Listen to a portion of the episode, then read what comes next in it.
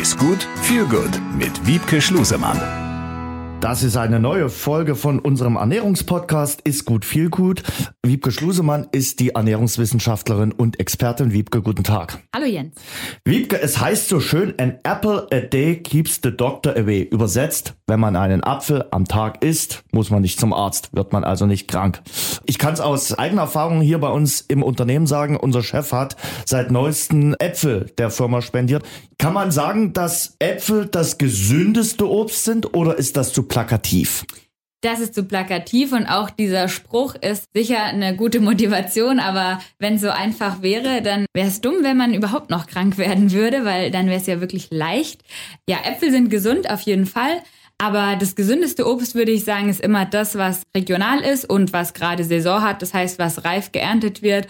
Und auch da ist einfach auch Abwechslung angesagt, ne? weil ein einziges Lebensmittel nie alle Nährstoffe, die wir brauchen, abdeckt. Deswegen macht es da auf jeden Fall Sinn, ein bisschen Variation reinzubringen. Aber Äpfel auf jeden Fall ein super Lebensmittel und spricht gar nichts gegen. Das ist eine tolle Sache, dass euer Chef euch die spendiert. Stehen denn die Äpfel bei dir unter den Top 5 der Obstarten? Ja, also die landen jeden Morgen in meinem Frühstück auf jeden Fall. Okay. Ja. Und für unterwegs auch ein großer Vorteil, die matschen einfach nicht. Also kann man einfach super mitnehmen. Du hast es ja schon immer gesagt, wir brauchen ja ein bisschen Obst pro Tag. Also Ja. das ist äh, nicht ganz unwichtig und da den Apfel zu in Anführungszeichen zum äh, zermatschen, das ist dann relativ schwierig und von daher ist er da ziemlich äh, praktisch. Jetzt äh, lass uns mal ins Detail gehen. Welche Inhaltsstoffe oder welchen gesundheitlichen Nutzen haben denn Äpfel? Also Äpfel haben an sich erstmal schon mal dadurch, wie alle Obst- und Gemüsesorten, durch die Struktur einen hohen Ballaststoffanteil, was gut für unsere Verdauung ist, für unser Immunsystem. Das ist schon mal ein großer Vorteil. Zusätzlich haben Äpfel einen hohen Anteil an Kalium, was den Wasserhaushalt reguliert. Äpfel sind durch die vielen Fruchtsäuren super für die Zähne, gelten auch so ein bisschen als natürliche Zahnbürste. Kann jeder sich immer überlegen, ob es vielleicht nicht Sinn ergibt, nach Mittagessen, ähm, bevor man wieder an den Schreibtisch geht, einfach mal ein paar Apfelschnitze zu essen und damit seine Zähne auch noch mal ein bisschen zu pflegen.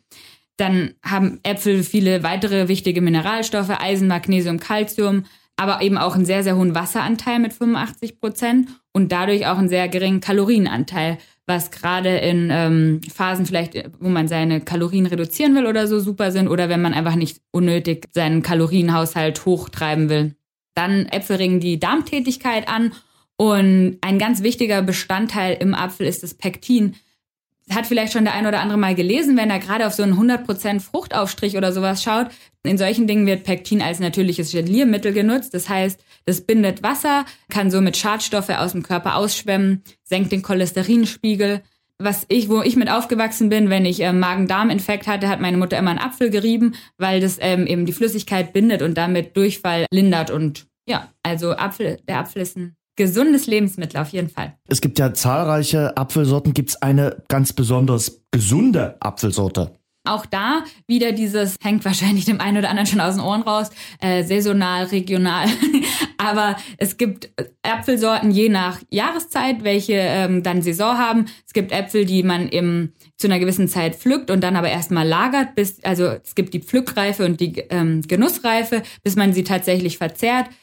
Prinzipiell ist Deutschland ein Apfelland, also man braucht meiner Meinung nach keinen Pink Lady Apfel aus Neuseeland zu essen in Deutschland. Es gibt genug eigene Sorten, Braeburn, Elster, Jona Gold, Gala, also es gibt genug Apfelsorten. Wer sich da wirklich mal mit beschäftigen möchte, welche Apfelsorten so alte Apfelsorten sind, gesunde Apfelsorten, also die gesündesten, regionalsten, ähm, würde ich einfach mal auf dem Bauernhof oder an einem Wochenmarkt den Bauern einfach direkt fragen. Ich glaube, die können einem da am meisten zu sagen. Und eine große Frage in Sachen Apfel lautet auch immer Schale ja oder nein.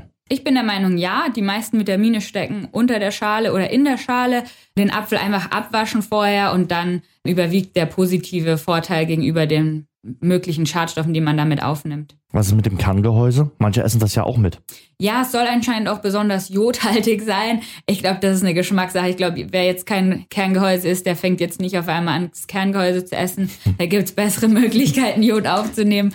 Kann man machen, muss man nicht. So, wir beißen jetzt beide in einen Apfel hinein und lassen uns den schmecken. Danke, Wiebke.